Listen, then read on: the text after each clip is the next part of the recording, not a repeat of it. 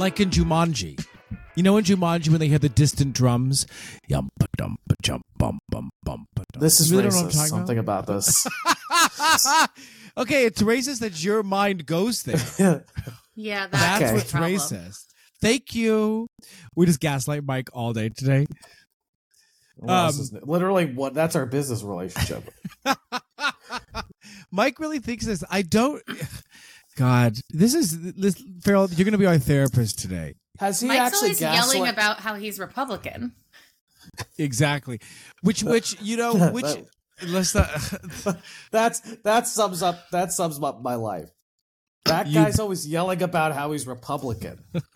no, I I wish I had a set of balls to be Republican, honestly, but I, I don't. oh my God! This is what. what this I is can't- I literally can't. I always just the can't bring myself to do it. This is literally always the theme of our episodes. Um, folks, let's welcome. Well, let's that's welcome. white people. You get them in the room. That's what happens. Welcome, welcome everybody to Creative Risk, where we talk about Republicans, art, entrepreneurialism, and everything in between. Um, by the time this episode will be released, it's not going to be our first episode, but Phil, you are the first episode that we are recording within the new year. Yeah. Yeah, do you like that nuance? Yes. Woo, woo, woo. Um, Whoa! Mike, Mike, Wah! Mike, you I have no I have no high register range. I have no like so literally if I ever want Ah! to like like scream high, it's like it's like literally like it's like "Wah!" Wait, Mike, I What heard you the singing on the last podcast, and you. I didn't he's know got you a could sing. beautiful Yeah, I can voice. sing, but I can't go higher than like that's Yeah. the highest I can go. Like I- Okay, actually, Wah! wait, That's- stop, stop, stop, it. stop. You just did it. No. You have a head voice, and then you screamed and you went too wide with the. Let's do a voice lesson for Mike. Mike, what we're going to begin with today? No, Don't talk to me about too wide. Messy bottom. oh, I, I wasn't sure that was a butt joke or not. It was. It, could- it I just had to make it clear. A butt joke. Um. Also, speaking of butt- Joshua's gay. Speaking, yeah, th- this this is literally the podcast. This is literally creative risk. It's it's we talk about Republicans and how gay I am. That's I literally the entire. Farrell, listen. She's a listener. Um, also, Farrell just sent me a video. She was in Maestro. Am I allowed to say that, Farrell? Yeah, She Who was. were in, you in Maestro? I was in the background, Mike. That's awesome. no, but it's funny. Actually, you you kind of look like Vivian Vance. Do you know who Vivian Vance is, Farrell? No, but everyone on set kept telling me I looked like Judy Garland. Okay, you're definitely Yes. giving Judy Garland. Yes. Okay, in that look, you're definitely giving Judy Garland 100. percent But There- wait, You're giving it. Sorry. I want to. I kind of want to introduce Farrell briefly before we like, so that people have context for who this person is. Good idea. okay, read the bio. For the very few who do not know Farrell, because just to be clear, so let's be context for what this episode is. This always happens. We talk for 90 minutes and we don't even get to what the primary subject is. This episode, episode 11, is taxes and the actor with Farrell Parker of Artist Tax Prep. Um, um, who Farrell is an actor and a tax preparer. Um, and so we are going to be talking about, you guessed it, primarily all things taxes. But let me just talk about Farrell briefly and then we can come back to talking about um, Mike looking like Mr. Burns when he turns into that alien. Okay, so Farrell Parker is a DC based performing artist and the owner of Artist Tax Prep, an income tax preparation business for artists. A proud New Jersey native where Farrell and I met in Montclair High, Montclair High School. We both went to high school together. Farrell is a graduate of Boston University with a BS in Business Administration and the Shakespeare Theater Company uh, Academy at George Washington University, where she got her MFA in classical acting. Very smart to get those two degrees, by the way. Over the course of her performing career, she has originated roles in nine world premiere productions, including co-writing the full-length musical "You Are Whatever I Can Get," which I believe was nominated for was it a Hayes or a Helen or whatever the fuck DC calls it now Helen Hayes, because Yeah. that's that's one integrated category. in um a, a The Helen Isaac Hayes. Hayes. The Isaac Hayes. In addition to devising and producing several sketch, stand-up, and cabaret shows, she has been seen at the Kennedy Center, Arena Stage, Woolly Mammoth Theater Co., and with Second, uh, the Second City.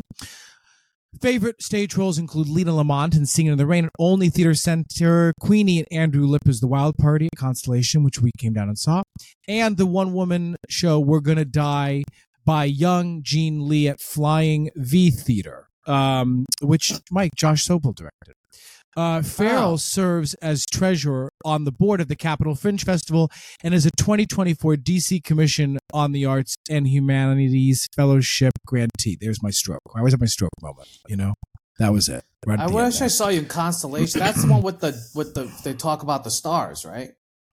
Or no, that's the, the wait. Is that the one? No, no, wait. Hold on, hold on. Shit. What do you mean? What's Const? It's a two hander, right? No, no, no. no, that's the theater company.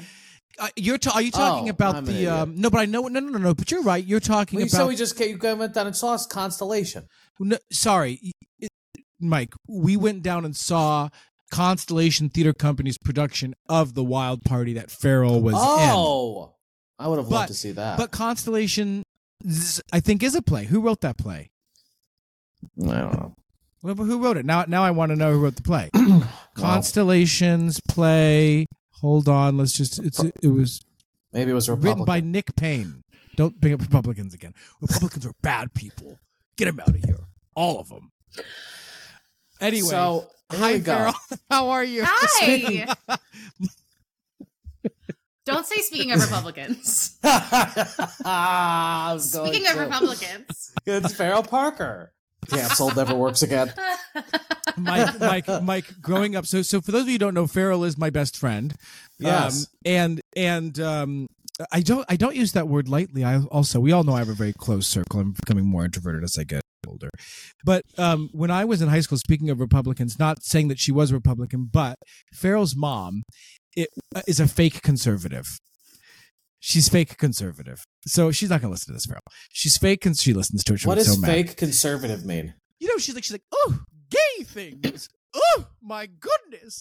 She's just a prude. Yeah, but she's not. She's not. That's what's funny. She's she's Farrell's mom, and Farrell ain't no prude. And and I'm and we know that. Oh, no, but but I we used to always tease her growing up because I do think you don't think she's fake conservative. If she listens to this, she's gonna be mad at you. No, she's very open. I think she, at her heart, is very open minded. Her heart is open minded. I, I, see, that's the thing. Like, like literally in high school, I'd be like, I'm like, oh, there's a hot man, and she's like, don't you dare say that. Meanwhile, like 30 years earlier, She loved like, you. You guys were best friends. There were rumors What? that Mike that Josh and my mom were dating It's true. in high school. oh It's wow. true. We'd go on dates together, Yeah. They were. Pl- platonic dates.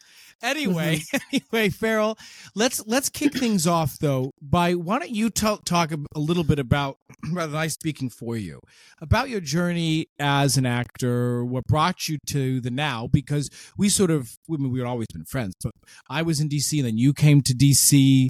So so how'd you what brought you to DC and how you know tax preparation came into your world?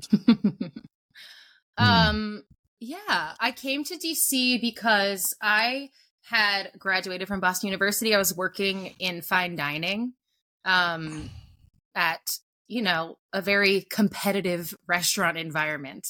Um I was piloting an apprenticeship program at Blue Hill Farms. Um Oh, Yeah. mhm. She served Michelle Yeah. Obama. Yes, Wow. among and Martha Stewart twice. Um and I came to DC because the theater scene and the food scene were both growing at that time. Um and I also had like literally like all my best friends were there. Joshua was there, who's my best friend from high school, Carolyn, my best friend from college, my cousin was there. So it just felt like a good place to be. Like I could get involved more on the ground level of things than like obviously New York, where there's no shortage of developed food and theater scenes. So, right, right, Um, right, right, right. and then I woke up one day and I was like, I have seven jobs, and that's too many jobs. Um, so I started a tax business. Well, Basically. but okay, but but but we're ta- I, I like I never have any memory of you talking about taxes being something that you were interested in. So why taxes? Um, I always liked doing my own taxes. I liked the puzzle of it. It never stressed me out. I was always like, ooh, let's that the sense of completion and everything Um, and so many artists hate doing their taxes. I was like, well, if I like this, then, and everybody has to do their taxes. So it's a pretty, well, when you're an, as you know, when you're an actor, you're always like begging people to give you work. And with taxes, that never happens. That's a good point. Okay, well, that's a good segue to one of my first core like questions about this because um, before we get into the the nuts and bolts of taxes and why it's so overwhelming and scary for artists and some um, some preparation tips and the like, you know that I love this business specifically as a secondary income stream for an artist because um, if you listen to our uh, money episode we'll go into secondary income in more depth in another episode but we talk about it needing to meet five key criteria for for an artist's and specifically an actor's lifestyle. Something that's mobile something that has uh, flexibility of schedule something that has an adaptable earning income capacity i.e i can work more i can work less it's something that's scalable and something that you're passionate about. And and i th- i have been so impressed with this as a secondary income stream just for an artist right? Um um any artist and i always use it as an example but Farrell for you how does this secondary income stream best serve you and your art? Forget the others and forget the taxes. I, it's not a coincidence that my best year as a tax preparer business was my best year as my actor business monetarily. Hmm. I don't think. Um, number one, it's on my own schedule, which is the most important thing. I was running around, you know, Right. um, between all these seven annoying jobs, tour guiding and bartending and making, you know, $300 a week, doing eight shows a week as a non equity performer at the time. right. Um, right. so it the main thing it has allowed me is flexibility. Um, it's also really strengthened my personal brand. Um, Hmm. I think there's, you know, I don't want people to obviously don't want people to think of me only in the tax field. Sure. I need people to think of me as an artist and an actor as well. So Yeah. as long as that balance is not like tipping in the wrong direction, it's fine. But I do think like overall, it's strengthened my name recognition. Um, Interesting. and my and my brand. Um, and I um have never ended the year with savings like I did this year. Um, it just allows me that when I- didn't realize how stressed I was living like week to week. Money, I just didn't Mm. Yeah. realize until I didn't have to do that anymore, and that's because of this business. wow. Um, um, I, just because you said it, and I and I'm actually right there with you, Mike. And I've t- had many conversations about secondary income, and for me, flexibility is is that sense of like I can do what I want when I want and when I need to is so incredibly important. But what? Why? This might be an obvious question, but because so many people are in this same situation, why is the chaos of having seven different jobs such a negative, in your opinion? Because you're beholden to other people. When Mhm. you're i Right. mean i've always thought of myself i think you know this joshua as an entrepreneur. I just am naturally that way. It's sort of like how i was raised. Um i don't like working for other people. Um and part of that is because it's draining to have to do what other people tell you to do. It's sort of incongruous with being an artist honestly um obviously Right. I'm not talking about collaboration. I'm not talking about taking direction. But for me, it's like too incongruous to have to like be like subservient to anyone else's objectives. Like on the That's daily. fascinating. Yeah. Well, you know, well, I appreciate you saying that because it's like, you know, there's a lot of stresses to running. Um, you know, last year was the first year where I, well, really, it was in June. This has been the first full year where I have not had to do gig work. You know, last June I stopped doing gig work, and um, this year I haven't done any gig work. Uh, so I haven't done any gig work, and obviously, running a secondary income, in my experience, might be different for you, is incredibly stressful and time consuming, and there's more responsibility. But for some reason, even when money's tight and the business is struggling, it there's less it's a different kind of stress than working oh that than the dread of I have to go do a shift. I have to go oh, or or you know okay at three o'clock I got to go babysit or whatever. It's like it's a and I've done almost every survival gig you could have or you know it's it's a different yes there may not be as much responsibility associated with those gigs but there's less like it just doesn't drain you as much it's it's different it's a different I mean, kind there are of trade offs. of course You know, I mean, I think people always say when you run your own business, you're always working, and that's true. But you guys, that's what you're doing as an actor anyway. right Well, Right.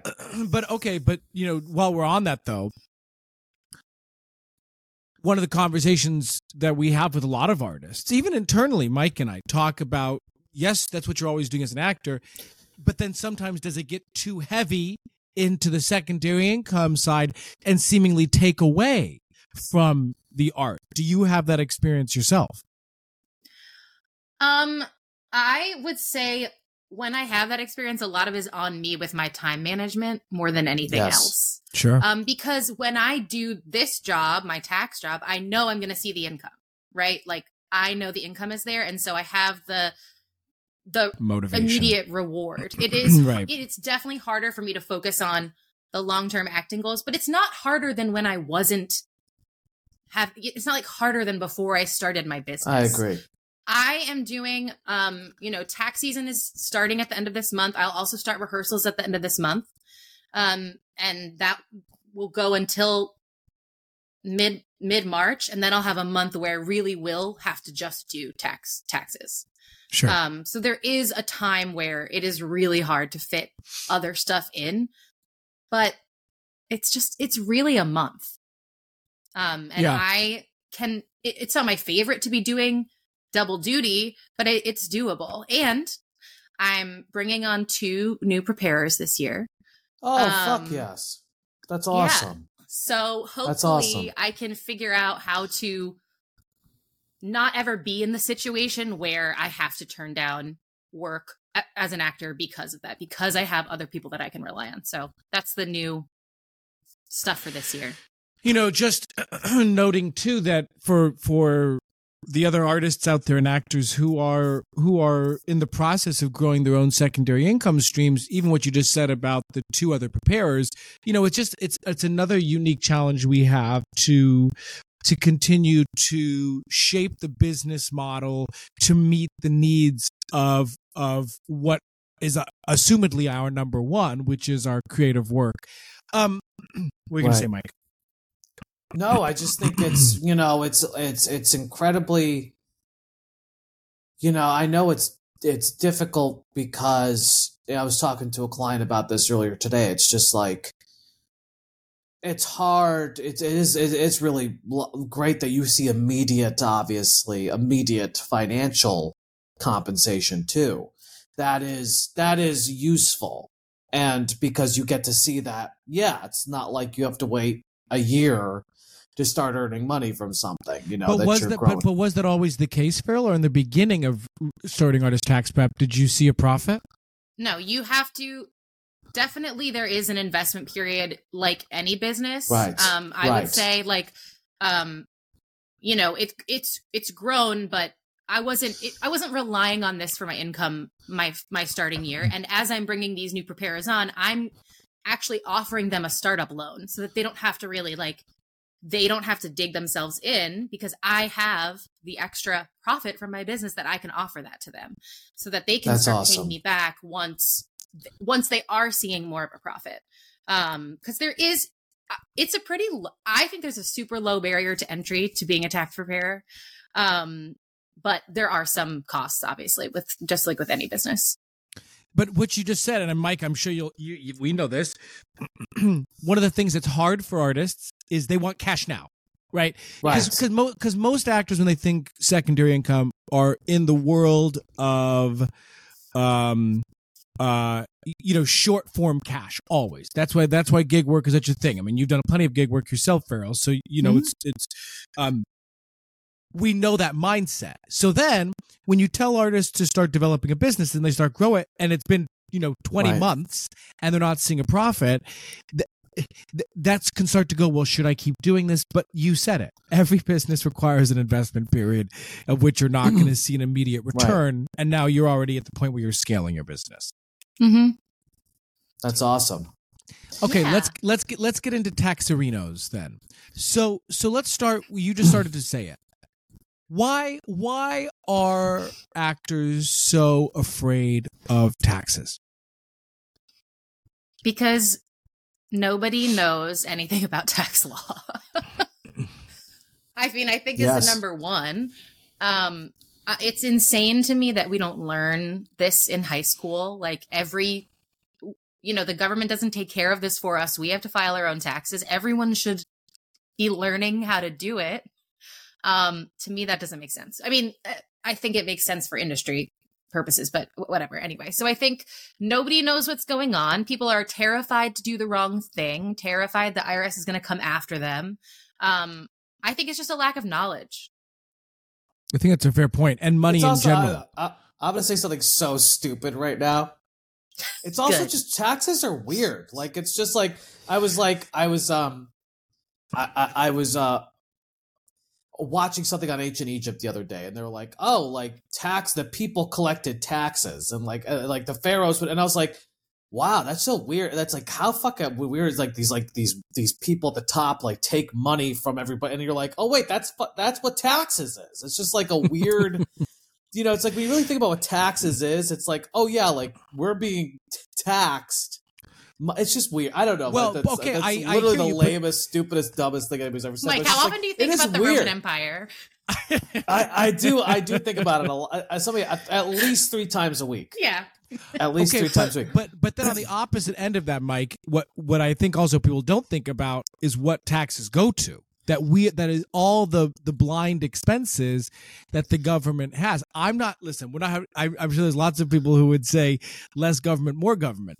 But who, who you know, there's our tax dollars go to so many things that we don't even think about. You know what I mean? That help keeping keep the world and specifically the country running. I was talking to my friend from uh, Paris. He was here, uh, did a show with him this summer, and he was saying that like the taxes there are like Paris, Tennessee, not Paris, France. Yeah, exactly Paris, Tennessee. I don't know any cultured people like that. No, but Obviously. Paris, obviously not. But Paris, Par- and he said the taxes in Paris are like, he said they're like fifty percent or s- something insane like that, like sixty percent. Like, but they get it's just fascinating because they have healthcare is like you oh, know Oh, yeah. right there. You literally walk it. It's like there's there's obviously there's trade offs with all this. It's just it's just fascinating, but it's I I- I think what what I appreciate you saying, Farrell, is that's not just scary for artists. I think it's you know scary for a lot a lot of people. It's just like it's a weird thing where you know you feel like if you fuck up, you're gonna go to jail or like you know you never know what that bill's gonna look like. It, it is. It's a little. It's a little scary. It's and it feels very adult, doesn't it? It feels like oh, I'm being taxed to live somewhere, and it's like it just feels very adult and like bad. Bad. Feels bad. What have what have been some Farrell some of your biggest takeaways from working with artists over the years? one takeaway is that this is because of like the part of your br- like taxes i think it is a different part of your brain right than the creative stuff. So some people are just never gonna get it don't have an interest in getting it um just want to outsource the whole thing will ask the same questions every year get the same answer every year. Um and i get that because Ah, like ah. i can't retain information about the roman empire for example or like dates. Um that's one one takeaway. Um another i mean for me it's just that the knowledge is empowerment right? So Right. the more information you have about this the more you can plan for it. It does feel adult. Like it, it kind of sucks to plan with money. I get it. I don't want to like i want to spend my money. I don't want to have to budget. Um but if you know more what's going on um you'll you'll save money on your taxes Um, a lot of people who don't track their business expenses, don't know what their business expenses could be, are paying more tax than they need to. It is Right. our right Okay. to pay as little tax as possible, actually. So, Well, you so know what's interesting? What go I ahead. learned working with you, Farrell, when you say it's a different part of your brain too, it's not just the numbers and shit, right? It's No. like, it's because like because you're you prepared my taxes, and I'm gonna if if you'll have me, or maybe I'll I'm work here. with with one of the other people. But like you know, we went through it together. you showed Yeah. me, and it's like, it's like you have to get in like. Not like a killer zone, but kind of, because you have to be like, how do I get at? It's a it's a game. It's like you're like, how do I get out of this and how do I because that's what it is. It's like you're trying to figure out how to basically because it's all rigged against you to pay the most that you need to pay. And then so you have to go in there and be like I mean that's what people get, you know, people at the top get paid millions of dollars to do like tax mm-hmm. attorneys is basically to be like how do I beat the the government frankly at the game they're trying to play, which is trying to take the most money out of my pocket. And it's like, and that's why it's also different too, is because especially if you're like a, not that we ever do anything, everything was legal. But if you're somebody who's like, oh, kind of like, oh, polite, or I want to be a rule follower, I don't want to feel like I'm taking advantage. It's like, no, you have to turn that part of your brain off or and be like, or or just disorganized, or just disorganized. Because I hear that point, like, oh, I'm a rule Sure. follower, but also if you're if you're not someone who's organized, you know, you will get a little effed. Because uh, yeah, it's not necessarily about it being illegal; it's about maximizing the potential of limiting Exactly. your overall tax liability. and it's weird because like Uh, there's like a lot of good boys and girls out there who might feel like, oh, but should I? Is that oh? Well, I think like, I've said to you, Mike, like it's, it, or I said to both of you that it's because it's based on law. It's not just the numbers; it's interpretation of the law. And as I learn more, right, I I'm more comfortable interpreting the law, and that's based, you know, a lot of that's based on precedent, but it also is a lot of it just is based on my good faith interpretation of the law in a way that's going to benefit my client. That the that I don't think the IRS is going to see as a reckless position, you know, which is something that I could like get fined for essentially. But the law is there to be interpreted. It's that's the true about every law in our country. But but go but let's go into that just a smidge more because I think this is this I, I think people don't understand like like you're saying every law in the country is interpretive. That's why people go to court and they Mhm. make their case one side or the other. Obviously, when people think of tax law, well, not so obviously, I would assume many people think it is hard and fast, black and white. This is a numbers game. this is how much I owe. exactly. This is, what- what- yeah. So, and the slightest here, you know, smudge left here or there, it- it means the house of cards is falling. So, what what does it mean, in your opinion, that that tax law specifically is interpretive, and why should that put more people at ease? the laws um a lot of the laws are written in a way that is not uber specific so first of all we should just say at some point that none of this is legal advice um so that i don't get sued by anyone but we ain't lawyers. We No. ain't lawyers. we ain't lawyers um but like much the, to my much to my parents' disappointment. yeah my parents As really he- thought i was gonna be he- like a as he- scientist Exactly. Yeah. My mother Here thought I we was going to be nothing. Anyway, and so like okay so let's just take for example the um the broadest sort of rule about business expenses and and businesses right okay what makes you have a business the irs says you have a business if you're trying to make a profit that's that is all that you need to do to have a business okay so that's number one that's a Yeah. pretty broad thing and number two to be a deductible business expense the IRS says the expense needs to be ordinary and necessary. Okay. So obviously, those are pretty broad concepts. There are a lot of specifics under that, like a infinity. But as a starting point of like understanding, that is, that's sort of what it is ordinary and necessary. And those Well, are you know legal terms. crazy. I- I'll never forget two years ago. This was the tax. This must have been the 2021 tax year, I believe it was.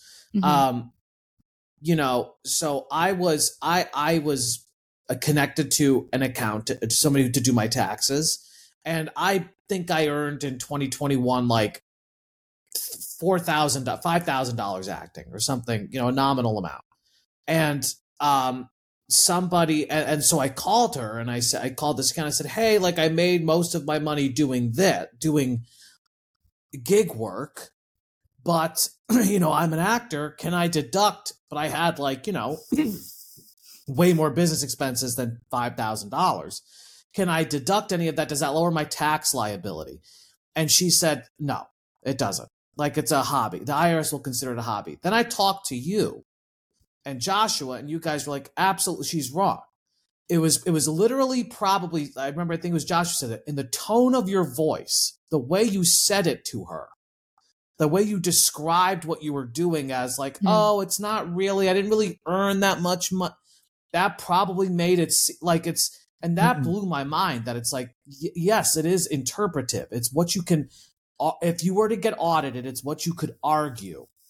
It's what you could argue in whatever mm-hmm. tax well, court. Well, we'll talk know. business expenses in and a bit, show. but but but yeah, well, it's it's, show. It show, it's showing intent, proving intent, intent exactly. to to that, and and by the nature of our business, you know, as we often say, we're in the business of losing our jobs. Five thousand dollars or fifty thousand dollars, you know, the the all the money you've been spending in twenty twenty one or whatever it is, you know, is, is still intent to continue to make money in the future. Um, Mike. Um, yeah, I'm, I'm oh, curious ahead. about your thoughts with this. You know, because basically what you've said is, and I think can you can you please elaborate on this point? Which is you've said that you know taxes are set up. The American tax system is set up to benefit businesses. What does that mean exactly? I think that um, a lot of what I what I might have been talking about there is that during the Trump administration, there was a big tax package that was passed. And this tax package eliminated a lot of employee expenses. So, like a lot right. of deductions that people who are average workers could take and added more deductions for business owners. Um, part of this, in my opinion, is blatantly anti union legislation. Um, but a lot of it is a lot of tax law, uh, certainly in this century, has been set up to benefit corporations. Um, to make it easier to pay less taxes as a as a corporate entity than as an individual. Um, so uh, when you see people like you know, I know several I know like a lot of Hamilton people have LLCs instead of getting paid on W 2 because you cannot deduct any expenses on your W 2. But if you're getting paid as a corporation, you can deduct business expenses and pay yourself. Um, everything. So yeah, yeah. Well, talk to. Uh, I, I am curious. What are your like takeaways from that fact that that that it's like that? Like, what do you think the like sort of like I guess moral, ethical, but also practical considerations and how we view ourselves within this context of this system? Like, what are your takeaways from the fact that like yeah it's like this tax system is set up to benefit more so corporations and less so to benefit actual workers like what does that what does that mean to well, you it's just more incentive to operate your artist business as a business and not right. as uh, regardless if you you will work w2 jobs right like we all want the the unions benefit all of us i actually just got i was eligible for sag two days ago, starting two days ago. Um, so they, awesome. they benefit all of us, but but we need to be maintaining control of the whole entity as a business. And the more that you do that, the more you're going to see a tax benefit, in my opinion. You know what's what's interesting about that, and I don't know, I'm curious to hear your thoughts about this if you have any, is like this is what's happening in this country too. It's like we're moving away like you know everybody's everybody's an entrepreneur everybody wants to be work for themselves it's like there's something happening and like you know unemployment is low but people are dissatisfied and they're constantly leaving their jobs and it's like it's just interesting that it's like there seems to be this collective push in this country like away from sort of like eh, where people are work where it's like everything is being set up like to work for yourselves we're told to work for yourselves value working for yourself and it's be, and being an employee for others is something that not only are less and less people drawn to for various reasons but also the system is just not as beneficial i don't know what i'm saying i just Just think. Well, how do you make money? I mean, you can't make. I mean, most people can't buy a house on minimum wage, right? Or like right. Pe- pension. Most people aren't getting a pension anymore. So yes, you're right. Like that's part of the reason we're seeing a push towards the the gig, the gig economy, as the IRS calls it. But like, and and we have corporations wanting less and less responsibility for people. That's why you see all this stuff with Uber. I mean, this, this isn't really tax related, but It's all tech, but tech is really pushing that. Tech is pushing that sort of revolution of not taking care of its work, the workers, and it's and it's sca- it's scary because it's like, you know, it's scary to think that like if you just want to go work for a company and just have like a pension or a salary, it's like those things are like slowly dissipating. Especially COVID, people working from home. There's just more. It's just a very weird moment we're in, you know, in general economically. I don't know. I think it's strange. Why is working with a company like TurboTax or the like for tax preparation a bad idea for an actor? Um, I don't like Intuit, which is the company that owns TurboTax. I don't really like their software. They do a lot of um if you use QuickBooks Self-Employed, I um they will like automatically categorize things in a way Hmm. that isn't teaching you anything or giving you actual knowledge or even correct in my opinion. They've also Mhm. been um sued for predatory uh practices saying Oh, that everything is free but then you you know you get to the tax return and if you're self-employed it's hundreds of extra dollars so um i've like softened a little bit on turbotax but um turbo i've i've actually heard people have worse experiences with h&r block especially. Um even going into a person who's making maybe like you know $25 an hour to do your tax return most people are not artists. Mo- the, the vast population is not artists. So anytime you're going into someone who's not specialized in this it's fine but they're not going to understand your perspective. The software doesn't understand your perspective. Um Right. the most people at h&r block aren't going to understand your perspective And and why is that perspective? I, I- I'm asking an obvious question, but just to state it, why is that perspective so unique? Why does the software not understand our perspective?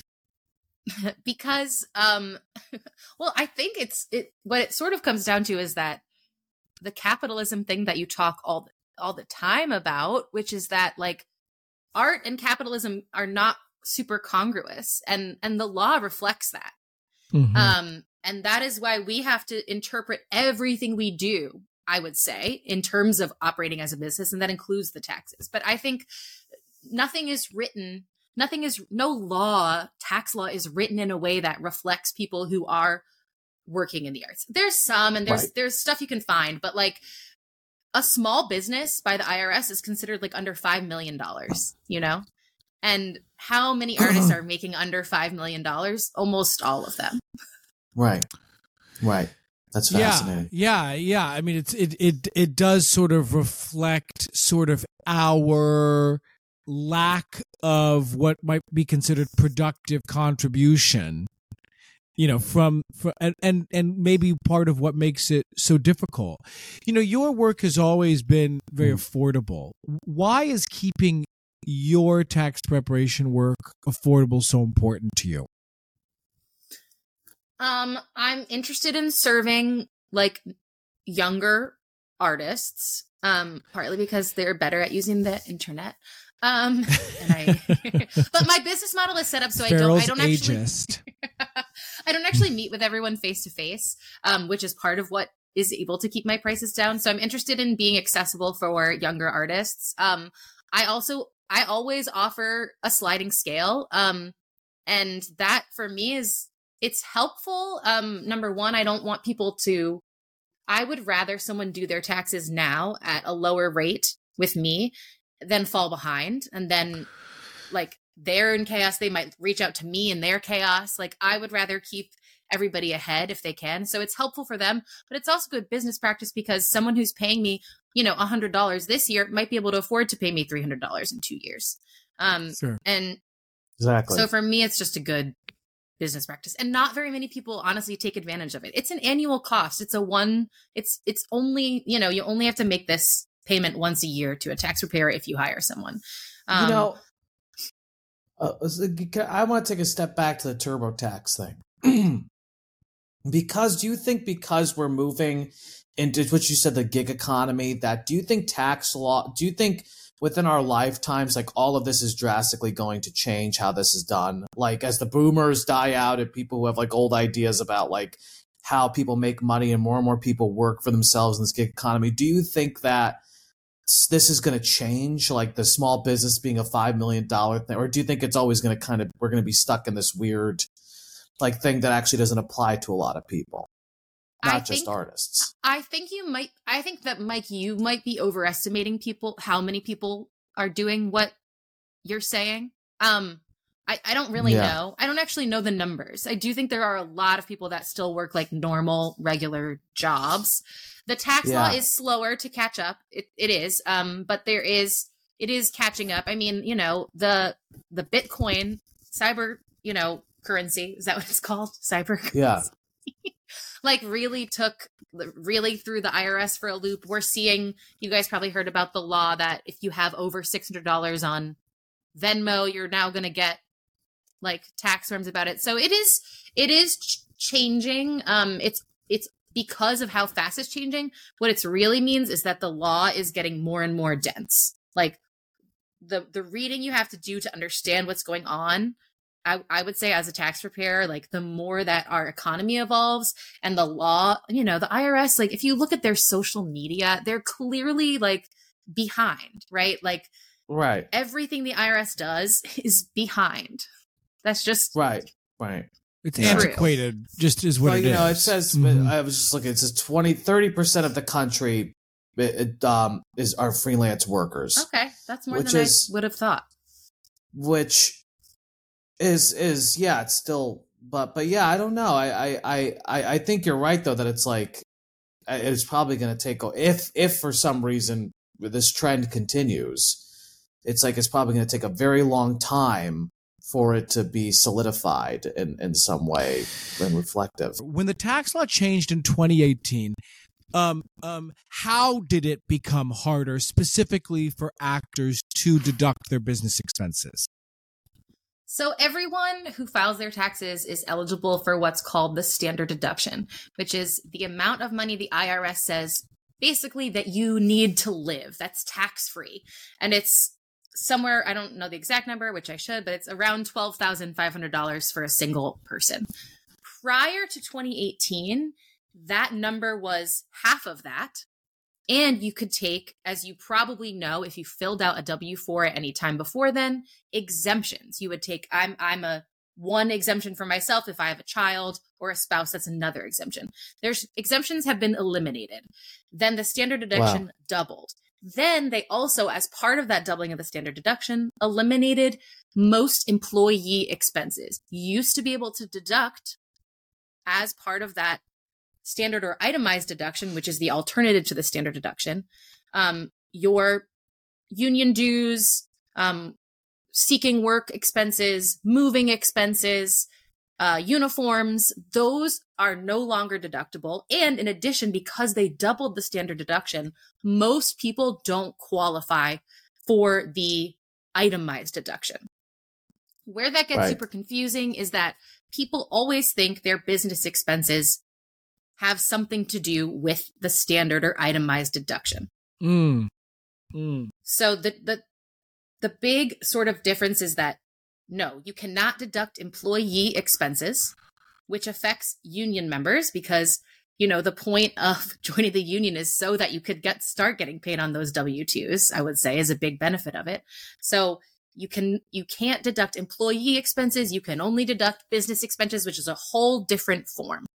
This is fascinating and this is something i did note in our notes is that like this is mine and i just want to be super explicit because it took me like four years to get this even though you, you're very clear about it. But it's like Hmm. you know deductions again are something when you are an employee you deduct. You deduct as an which i would which as you say is how do you know you're an employee if you're on a w2 so all of my my headshots my resumes my coaching the the whatever the outfit I wore to the audition where I booked the job. None of that is deductible as an employee as a as an employee deduction off of the money I earned off the W two, and the workaround. The workaround is to consider that as a business expense and to write it off of the income your business made, which is sep- which is separate from the money you made on a W two working as an actor. Is that accurate? Am I am I, I Yeah, so what's the, what's I think the most confusing thing to explain to people is that we as actors specifically we're not thinking, "Oh, this is W2, this is 1099." But the IRS is thinking that. So most of most of my clients are saying but i don't understand because i'm an actor so everything i do is my actor business but the irs says there is a difference between the income you're earning on a w2 and the income you're earning on a 1099 or from whatever get royalties whatever spot you know like right. any of that um you you can only deduct those expenses that don't directly relate to your W2 income. Mm-hmm. So I can't deduct commuting to my Kennedy Center job, parking mm-hmm. at my mm-hmm. Kennedy Center job because I'm getting paid on a W 2.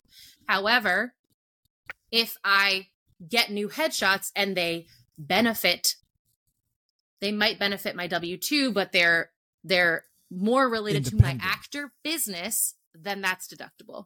So mm-hmm. let's say I earned $50,000 off of W 2 acting work and I have uh, uh, 50, uh, let's just say just $15,000 of, of whatever general acting expenses. I can't use that $15,000. I wouldn't, I wouldn't write it off against the 50,000 W2 income. What I would write it off against is the zero dollar. If I made no money on 1099s, I would write it against, I would report a loss, As a loss. there as a loss to the zero dollars I made in my acting business or the whatever three thousand dollars I made on ten ninety nine work or whatever. As long as you have an intent to make a profit there, you can deduct Correct. expenses that are related. Yes. And going back to the point about tax law being interpretive, you know what we tell people we work with, for example, is that's in some ways what their five year plan represents, is an example of their own intent, proof of intent to make money yeah. in the future. It's so silly because well, that's what we're trying to.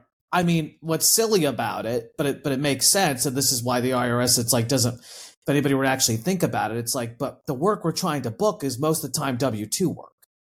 So it's well, like that's, that's why people work. join form LLCs. That's why these these a lot of Broadway people or touring people will form an LLC so that they can legally and effectively deduct all of those expenses. I one thing I have to say is that you do not need an LLC to deduct business expenses. That's so important. Right. People always think they need an LLC right. to have a business. Right. You don't need to do that. And frankly, please don't unless you're making over a hundred thousand dollars. As as someone who's been down that pathway before um, and had to dissolve my LLC uh, it, will be a, probably a long time before I go back to that model. But let's talk about that. When, when, when should someone truly consider forming an LLC for their creative business? If you're truly, if you are like, um, uh, I don't know. I guess I would say like a regu- a regular, like yeah, actor who is making some gig income.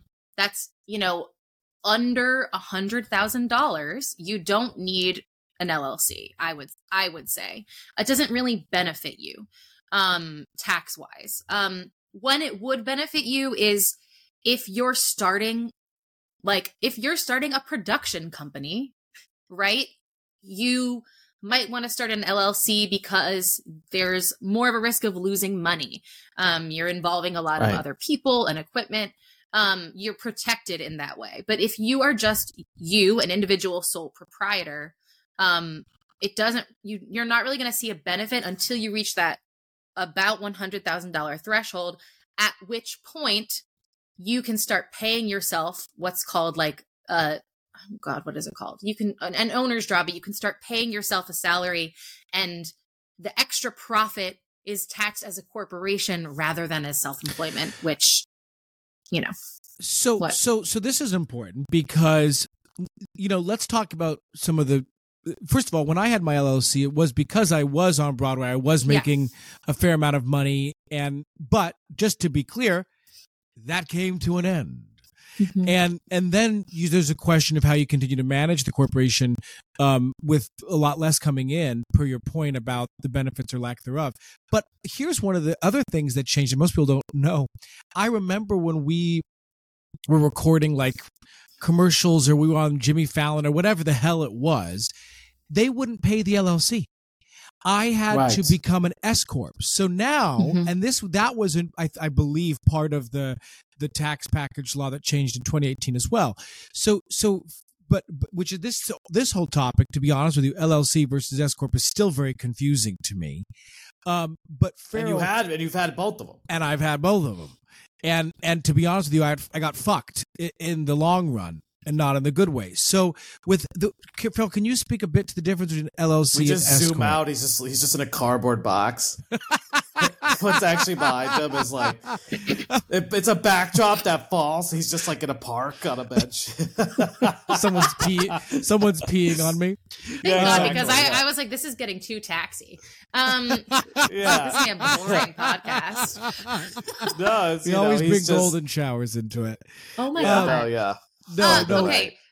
An LLC, okay, for, for an LLC, if you just form an LLC, it's a state designation. The IRS basically doesn't give a shit at all if you start an LLC. They don't care. If it's Interesting. a sole proprietor LLC, it means nothing to the IRS. It's a state designation that essentially starts requiring you to file annual filing with your state. It's different in every single state.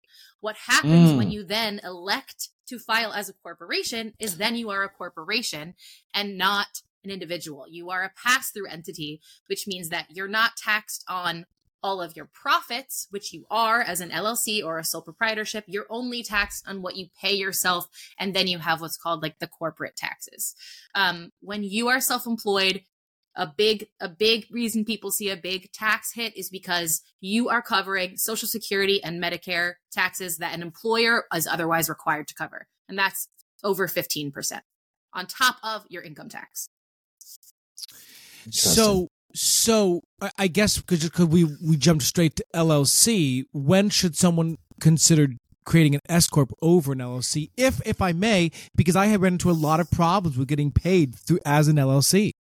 Don't form an llc unless you're ready to form an s corp is my opinion There you go. Mm. There you go. don't Because- don't do it for no reason because you can't you can turn an LLC into an S corp. Um, that's not a complicated process, but but to, so I like that as a as a point um, of of somewhat needing to be considered interchangeably, even though they're obviously very different. And in a very baseline sense, you know, I would argue what I hear you saying is unless you're taking in a hundred thousand dollars annually, um, as part of your creative work, you know, for example, sorry, I just want to use someone I don't think he would mind me using him as an example. E Clay, you know E Clay Farrell, and Mike certainly knows E Clay.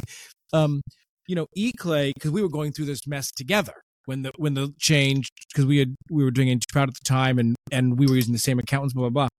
You know, E Clay produces and he handles a lot of investments, which obviously there's their own break off LLCs often, but he's pulling in income from a lot of different um, directions when it comes to his overall creative business, including his acting work. And I guess I would say that that makes sense to me. And maybe if you're in a Hamilton situation, but here's where it still is kind of a little Looney Tunish. Those Hamilton jobs come to an end too. mm-hmm. So I guess it you'd really have to have a really vibrant, healthy, you know, income flowing creative business Well, that unless you, you set up a temporary, it's a temporary. uh, You just get paid through it. Like, like what I mean by that is if I get, if I book a show and I get paid, whatever, I make one hundred twenty five thousand dollars, uh, you know, for one year, and I set up Green Eggs and Ham LLC, and I get paid through Green Eggs and Ham LLC. Doesn't mean next year I have to, all my acting work gets paid through Green Ham, Ham and Eggs LLC, right? It's like it- it's it's I could just be paid for that specific job where I'm earning more than a hundred thousand dollars. Yeah, but you do have to dissolve businesses when they're not active. The IRS Oh, doesn't interesting. encourage the IRS doesn't encourage starting businesses for for tax benefits. So if you're someone who's like starting an L like I, you know, if you're starting an LLC every few years, um in order to see tax benefits and you're and you're actually sort of just ha- running the same business year after year, that's that's a little sketchy to me. Um I wouldn't like you know recommend that um and I, I i i don't know if i would recommend it for just one year um uh, where this comes up a lot is with like people that get royalties or book advances um but it, it, it might be more of a headache than it's worth because you're also going to be paying accounting fees like you're going to be paying fees to set this up fees for yeah. someone to manage it fees for you know because you're not going to do it you know Yeah. like you're going to outsource all of that so Yeah. um if you if you think it's only going to be one good year uh, even then i might i might say wait i would i think i would agree with joshua wait until you know it feels like you really have something going sustainably Yeah, like if like a couple years of, of income at that level where you go, okay, like I'm I seem to be really going. Yeah. Yeah. Makes sense. Do people need to save their receipts? yes Um, for how long? three years Okay, great. Um, yeah. Uh, save your receipts. Um, your bank statements will not do it in the event of an Wow. audit. Um, can you talk about what an audit is, and have you yet to go through that process with someone? So I have limited representation rights, which means that I can't represent anyone before the IRS, um, based on my like legal designation as a tax preparer. Um, but I have helped people go through some of this stuff. Usually you'll get a letter. Sometimes the letter is just about one credit. Um, they're checking to make sure you are actually eligible for the earned income credit, and they might just ask for like your 1099s. Sometimes they do want to want all your Schedule C, which is where that business income and expenses gets reported. Um, they might say, "Hey, we need to see all of the receipts in all of these categories." Um, usually, it's a letter, and usually you'll have to send a pack a big package essentially back to them. Um, so it's, It's a nightmare. helps to keep good records. You know, uh, I will say like a lot of places now you can get a text or email receipt. Most places are doing, you know, you go to TJ Maxx, they'll email your receipt. So as long as you're doing that whenever possible, like make a receipts folder in your email. Uh, you know, when you when you go through your email, like put the, just put those in the receipts folder. I, I'm not great about receipts. I will say that. Like I I don't like that. That's annoying to me. But I do track every single one of my expenses so that if if when I look at my expense tracking, I can go into my records and look and see if I have that receipt um, to match up in the event. Well, you know what's crazy is yeah, I mean it's it's a night it is a nightmare process. I I was a personal assistant for a, a pretty big music director, and um, he was audited, and it was it was it was bad. I remember it, it was we we got through it, but it's like I mean the amount of shit we had to get together was his dining room table was Oh like yeah. it looked it was pi- piles of folders, papers. It was it it was an, and he kept pretty decent records. And it was still like we had to find all this shit. It was it was it was crazy. It was, And it was Well- probably crazy. New York, not the IRS. You're much more likely to get audited by your state. New York, in particular, loves to audit people. Interesting. Well, um, I, I, I do just want to say, kind of go, this kind of goes back to business expenses or, um, in, in terms of just a practice because you you know Farrell, you've heard me say like I, I never understand why people wait till the end of the year to tally and keep track of their business expenses. This is cr- crazy to me. Yeah. because because I mean you know like what we we ask people to do is to to track their actuals in real time, Mhm. what's coming in and out specifically every single week. And while we're doing that, we encourage people to track their business expenses because it's it's um it's wild to to expect after 12 months for us to go remember what that $6.34 coffee Yeah. was. And if we're doing it in real time, then we can also keep track of our receipts as necessary uh, uh, too. Just to say this, because to your point about no one learns shit, this is a baseline thing that if you're going to be um, um, considering these business expenses, might as well build it part of your ongoing flow in general. You have to make it a habit. It has to be Yes. a habit. It has to become something that you don't stress or think about. I track, I have a spreadsheet in my phone. I put the numbers in right away. Me too. And I like it because I'm like, ooh, that's like, you know, that's reducing my tax liability by a dollar. And every dollar counts when you, when at the end of the year, I have a $2,000 refund instead of a $2,000 tax owed because I'm not sure if that was a business expense or not. Like, One and not to be obnoxious, but just it has to become a habit.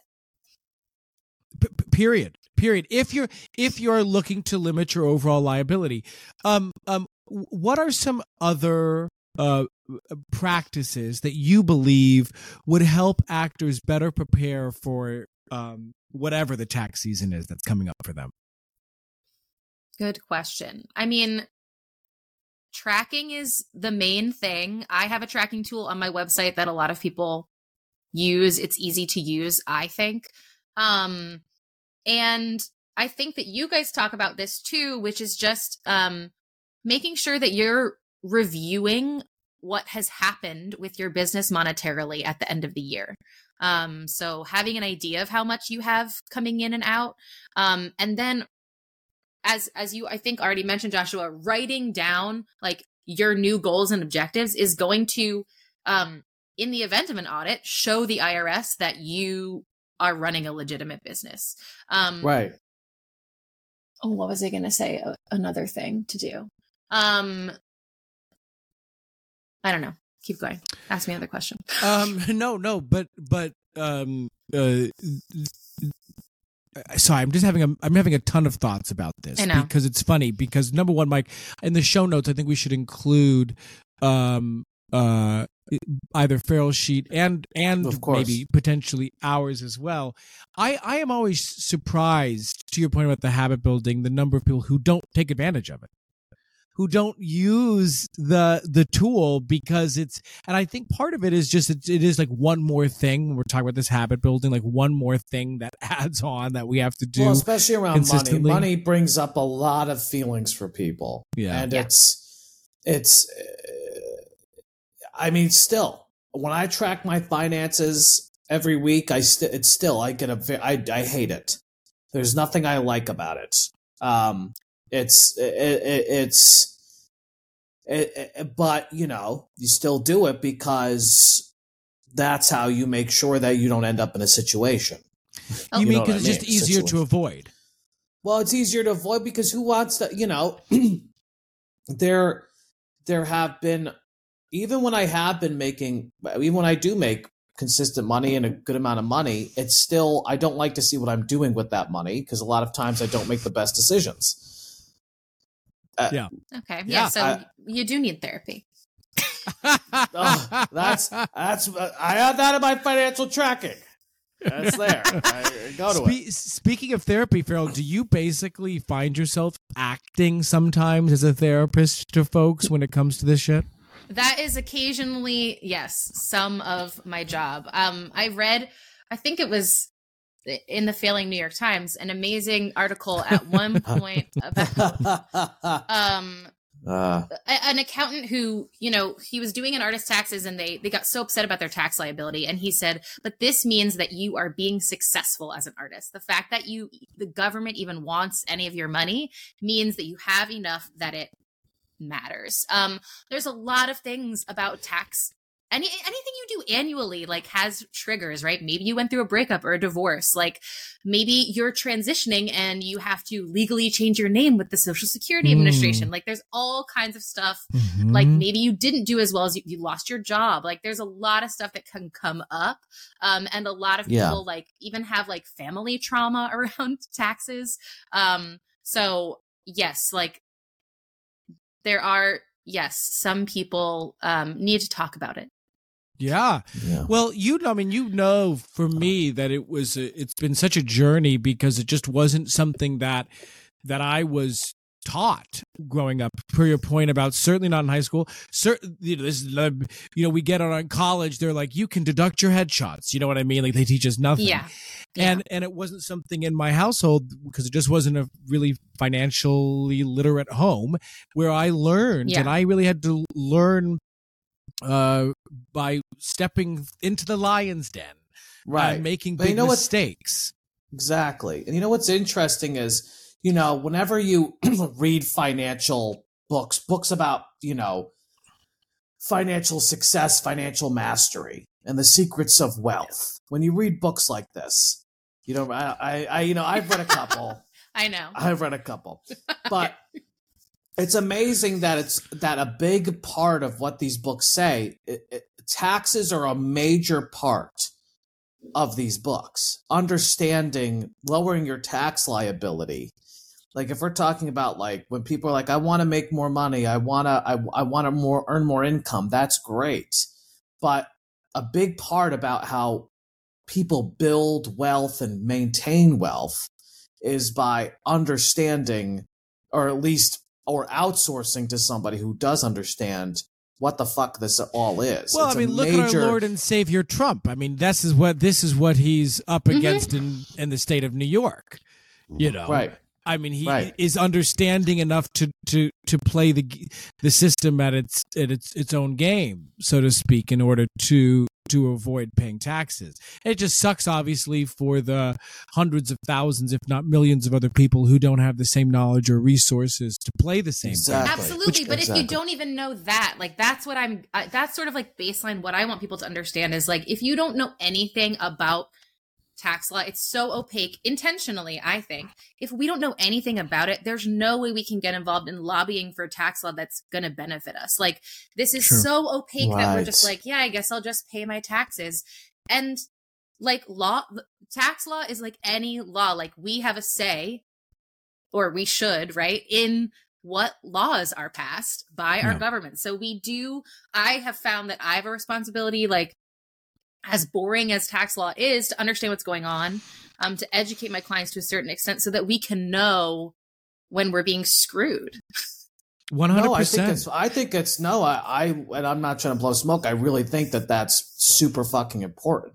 Do you think that we're ever gonna get to like when people say like you can write it on a napkin?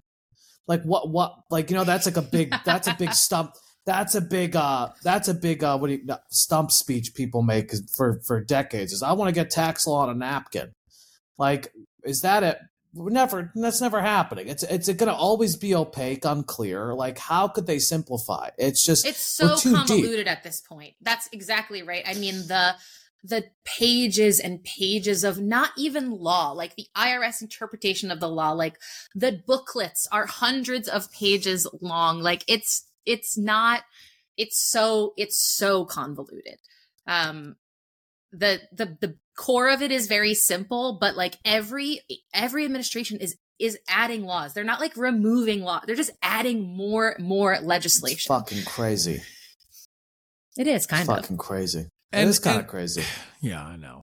Um, Phil, what is one myth you hope to dispel to quell actors' fears around taxes?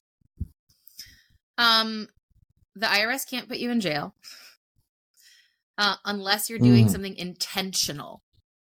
Unless you're Mm. intentionally defrauding the government, they are not coming for you, and they're not coming to put you in jail. Um, the most important thing is that you file on time. To me, Mm. There you go. So if you're afraid, you don't know, you're not sure, file the tax and file your taxes. Yeah. I would say. Um is st- stay on top of that.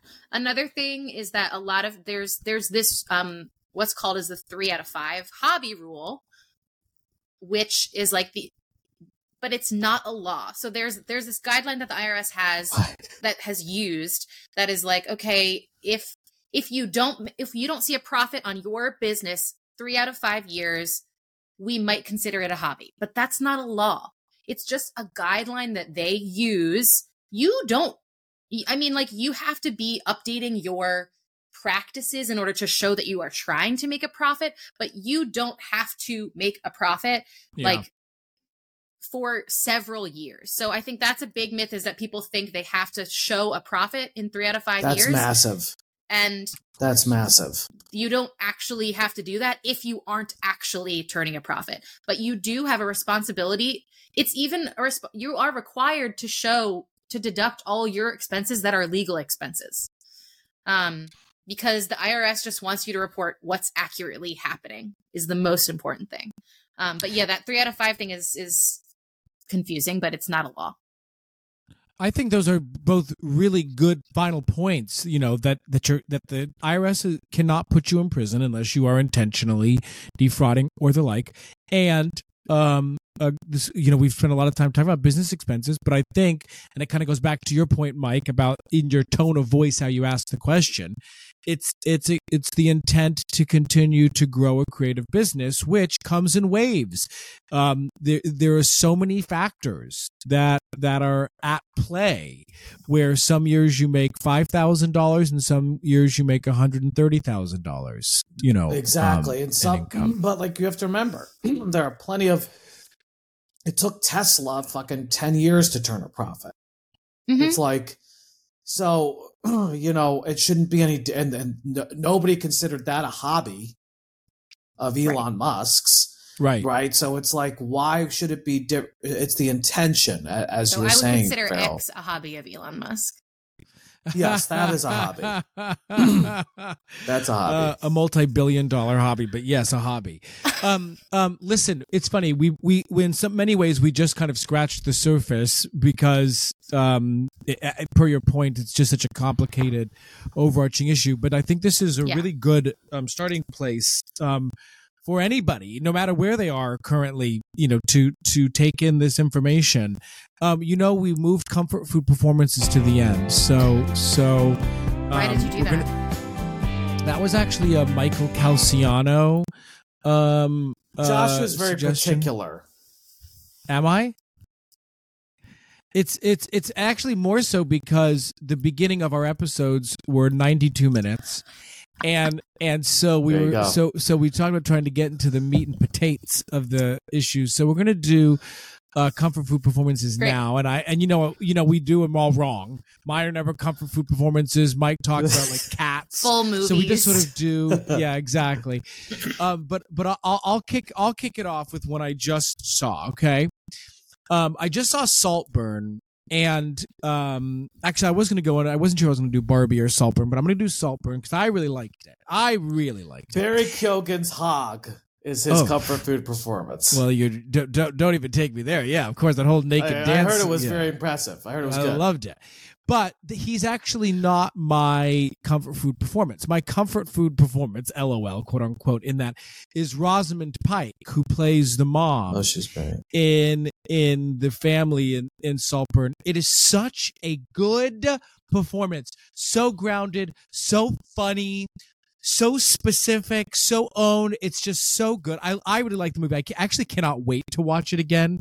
I'm just gonna Oh. wait till like Michael's out when I, It's I'm really list. excited to see it again. It's He's gonna wait for Michael to be out because you know why. no, because Gotta Michael do a little didn't- little pausing and rewinding. So you've seen it, Mike. No, Oh. but but but I there don't is watch. I just heard about the hog. I was talking to my friend about it last night. She, I was I like, love oh, Emerald that's a fl- Fennell. Yeah, I actually liked it more than Emerald Promising Young Woman. She, she she directed it and and Oh, Promising Young. Woman. Um, uh, but what's Michael didn't love it, which is why I'm going to watch it again by myself. Plus the Mhm. pausing and rewinding. No, Mhm. Rosamund Pike is mine. She was really fabulous. Um, Mike, you want to go next to get, and then we'll let Farrell, the lady of the house, to finish us out. Sure. Um uh I think that what I, you know, I, I'm I'm on this, you know, money. Think about money because we're talking about taxes, right? So money. Um, that's where my mind's at. Uh, so I am trying to think of money related performances, which doesn't make any Oh. sense. So I am, see, you see, you see. So a money thing that, you know, fuck. The first thing that comes to mind, I'm so basic, is, you know, just Al Pacino and Scarface, okay? Because, you know, he's got a lot of money. First you get the money, then you get the power, then you get the woman, Okay. okay? Okay. That's so Al Pacino in that. I, what I love about that performance and why we need more performances like that is because it's a cart. It's just a cartoon. I mean, it's just a cartoon character brought to life, and it's so indulgent.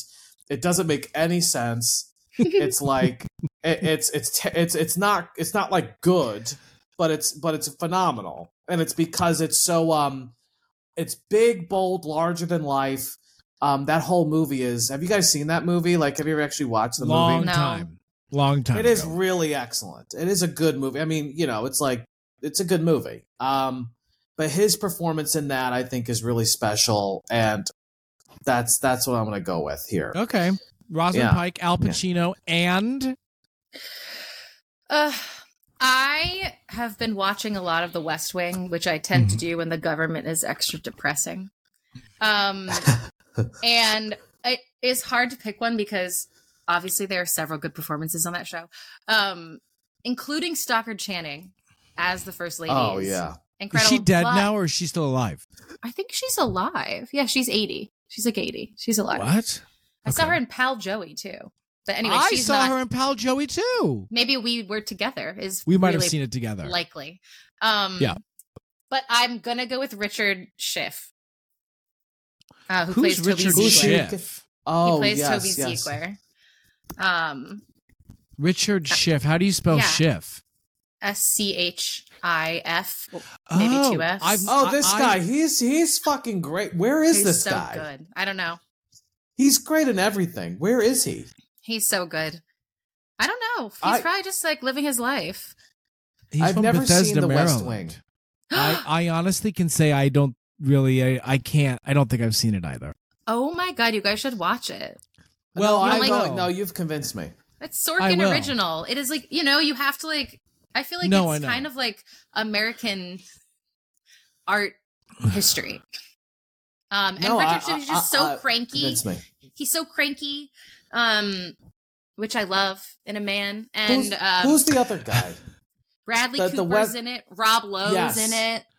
Charlie Sheen isn't Charlie Sheen in Charlie it? Sheen is the president. Oh, there you go. See, okay. Martin Sheen. I Sheen, do know that Charlie, too. Not, Not Charlie Blood. Sheen. Not Charlie Sheen. Yeah, not not not Tiger Blood crackhead. Mart, we got yeah. Wrong Mar- Sheen. Tiger it's Martin Blood Sheen. crack. Martin, Martin Sheen, not Charlie Sheen. Sheen. Yes, yes, yes. But but but who's the guy who plays the pres uh, the vice president? Is that who is the vice president? Are you talking Uh, about like the chief of staff, Leo McGarry? Yes, yes, yes, yeah. No, Tim Matheson. No, he plays Oh, the vice yeah. president. I like I this guy watch- too. Oh. I gotta watch it's this so show. such good people. It's really it's good. I actually and I think it's oh my gosh, I've what's her never name? Seen that guy? Um and what's her name? Tall. She's tall. Is I Allison Janney in that, or am I making Yes, that? I up? Allison, think yes, so. that's Allison Janney's like breakout, and I honestly don't like. I I, have to watch this. I think she's still getting her footing, in my opinion, in this. Okay, but is Show, this? but- Is I? I'm sending you both this Okay, picture. Is this. Tim Matheson? I typed in Tim Matheson, and this Wait. this this Oh, bare God. shouldered picture is what. oh yeah, popped that is up. him. But That's why him. is it? What, what is this photograph? I love that. I don't know. We're gonna put this photo in the in the show notes Whoa. too. Tim, Matt, what is that? Let's go. It was on eBay.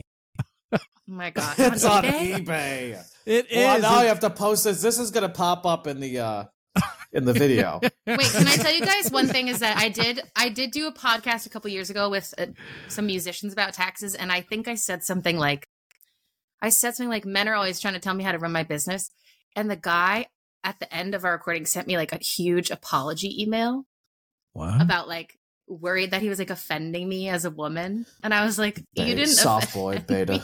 Yeah, we're, we're not going to send you that shit. We'll yeah, tell we're you how never to run gonna your fucking business. apologize. Well, you Soft guys tell boy, you. beta. I'm one of the good apples. No, you ain't, bitch. That's a that's a that's I'd say to him.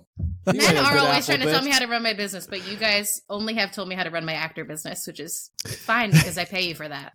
There you go. Yeah. Wait, ha- but do people do men often tell you how to run your business? How to make more money. I'm like, I know how to make more money. like, it's not a secret. Like, I have a business degree. I know how to make more money. It's not a like. LOL. I have a lot of considerations in how I live my life, and profit is not my primary motive. I wish it was. I think it'd be easier, but I have a, you know, just I know, I know, Mike. You have to admit, you have to admit, even as a QAnon Trump supporter that you are, you have to admit that men do kind of suck. You get, you have to admit it. Like, I, in- I actually really don't think so. Really? I don't think men I, I used to no, I used to think that, but the more I think about it, I'm like, I, I'm sorry. I think men are pretty awesome. Uh, women are great too. Women are great it. too. I listen. I love women. I love women, but me, men are men have done a lot of things. Let's just be clear. Have you guys seen that? Have you guys seen that? Have you guys seen that meme? There's such a funny Men a meme uh, of that was on things. On TikTok where it's like this some woman and oh I think it might be Kamala or somebody. They're like, if you want to hear Some a lot woman, of it talking, might have been Kamala. If you want to hear a lot of talking, no, but it was like it was like a female politician. It might have Uh-huh. been. If you Uh-huh. want to hear a lot of talking, talk to a man. If you want to get something done, go to a woman. And everybody's like, yeah, bitch. And then like they cut, and then it cuts to like the Great Wall of China. There's a woman being like. Women got it done, and then it cuts to like you know the Roman. cut- It's like women got it done because like you know it's like all this shit, all this shit, and it's like yeah, women did. The, it's like it's so funny. I'll send it to you guys. I'm I'm canceled. I mean, it's true. What what No, are we gonna no, say? I- listen, listen. Uh, I, I, bet- I, I, That's because we were dying in childbirth, Mike. So we we we weren't Hey, I- allowed listen, to get it co- Oh, here we go with context. Everybody's favorite favorite topic. No, I know. Wait, okay. Have you? I am never going to be in a relationship with anybody. I know. I I actually was. I, Farrell, I know. What? No, that's what I she know. says. I I don't. know. I think I was thinking about that. Wait, but can I? Have you guys seen Fleabag? of course. No. Fleabag? Okay, I haven't. I'll watch because you it. hate women. Exactly. No, no, no. That's not why. Because a I man was- didn't make it. I hate So, British people. So There you go. I was thinking about all the young women that watch Fleabag and have like, and I was like, oh, I identify with that show, but so many of these women have never had anal sex. I'm confident. The show like starts with her getting the ass. Oh my God, Farrell, you just helped me with something. I have an audition. This is so random. I have an audition in nine days, and there's a line in it. I, I'm thinking if I have the sign. There's a line He's like, in and it. maybe if someone lets me perform anal sex on me to get no, the job. no. There's a there's a line in it, and I'm actually gonna let me see if I can find it. Uh, it's there's a line in the side that says "Fleabag without the anal." Is the is the name is the line in it, and I was like, what the what does that mean? Like, I know obviously. Here it is. Here it is. Here it is. Oh yeah. so glad I so brought it this says up. It says the camera Cruella de Vil. I'm ready for my close up. I am Fleabag without the anal yet. And now I got the general gist of the joke, but I was like, Fleabag without the anal. What's that even talking about? And so that's it. So because she Yeah. taught, that's right. She likes anal sex. Well, it just opens. This is- that's like the opening of the whole series. This is the Hamlet revival at Kennedy Center. What he's talking about right now but he's auditioning for. By Heidi Schreck as well. You know? It's just- Yeah. um, that was it. That's because she's doing the Uncle Vanya adaptation. I could, I could, I could see that that joke fell on deaf The ears. line. It's okay. Yeah, Yeah, it yeah, did for me, but uh, You're sometimes doing- that's- that's the next to Aaron what everyone's Sorkin. talking about. Right. He's doing Um, the next Aaron Sorkin. No, Aaron Sorkin Farrell- doesn't like women. Farrell, he Farrell, doesn't. He Farrell, Farrell, Farrell. What's your middle Farrell, name? Farrell. Amory. Oh, I always forget that. That's I a did good know that. one. She's Yeah. FAP. Farrell Amory Parker. Um, thank you for for being on Creative Risk, where we talk about art, entrepreneurialism, and surely everything in between. If you um, uh, enjoy the podcast, please share and subscribe and rate and like us on the thing. It really does. We like to see those ratings go up. And also, we'll leave some information about Farrell and Artist Tax Prep in the show notes, but do check her out at Use www.artisttaxprep.com. It's just a singular artist. Trust me, Farrell and I had this conversation Mm. when we Mhm. were going. I was going about artists strategy. Where does the apostrophe go? Is it multiple? And then she was having the same question about artist tax prep. So she only helps question. one artist. And um, you never have that question. Um, but it's artisttaxprep.com. Any final thoughts from you bitches?